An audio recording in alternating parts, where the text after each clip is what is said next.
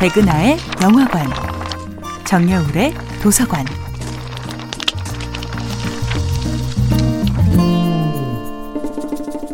안녕하세요. 여러분과 아름답고 풍요로운 책 이야기를 나누고 있는 작가 정여울입니다.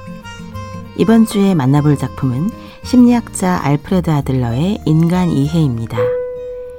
인생에서 가장 극복하기 어려운 감정 중의 하나가 바로 열등감입니다. 그것도 아주 가까운 사람을 향한 열등감, 질투, 패배감은 사람의 마음에 지울 수 없는 상흔을 남깁니다.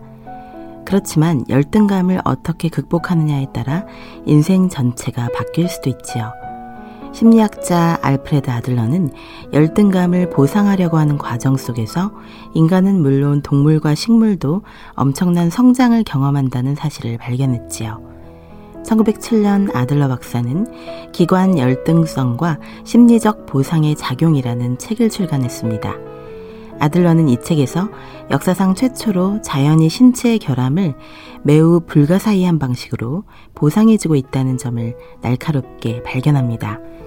아들러의 격려를 쓴 베란 울프는 아들러의 발견을 이렇게 요약합니다. 자연은 마이너스 부분을 발견하면 두 배의 플러스를 만들어내려는 경향이 있다는 것입니다.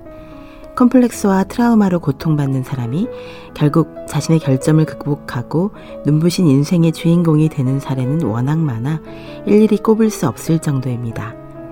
그러나 모두가 이런 견딤과 극복에 드라마틱한 주인공이 되지는 못합니다. 실제 생활에서 열등감이나 질투심을 뛰어넘는 것은 이렇게 보상 이론만으로는 해결되지 않을 때가 많습니다. 순간순간의 절망, 고통, 우울, 슬픔을 뛰어넘어야 하는 경우의 수가 너무 많기 때문이죠. 열등감이나 질투심을 극복하는 방법 중에 하나는 나보다 뛰어난 사람에 대한 질투심을 순수한 감탄으로 바꾸는 것입니다. 신포도의 감정을 뛰어넘는 것이지요.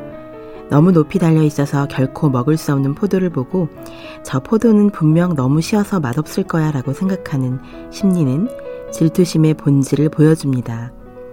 그러나 훌륭한 걸 훌륭하다고 아름다운 것을 아름답다고 인정하고 나면 아름다움과 훌륭함에 감탄하고 감동하고 감상할 수 있는 여유가 생깁니다. 타인의 탁월성을 인정하면 삶이 더욱 풍요롭고 아름다워집니다. 열등감의 부정적 에너지를 배움을 향한 열정이라는 긍정적 에너지로 역전시키는 것입니다. 정여울의 도서관이었습니다.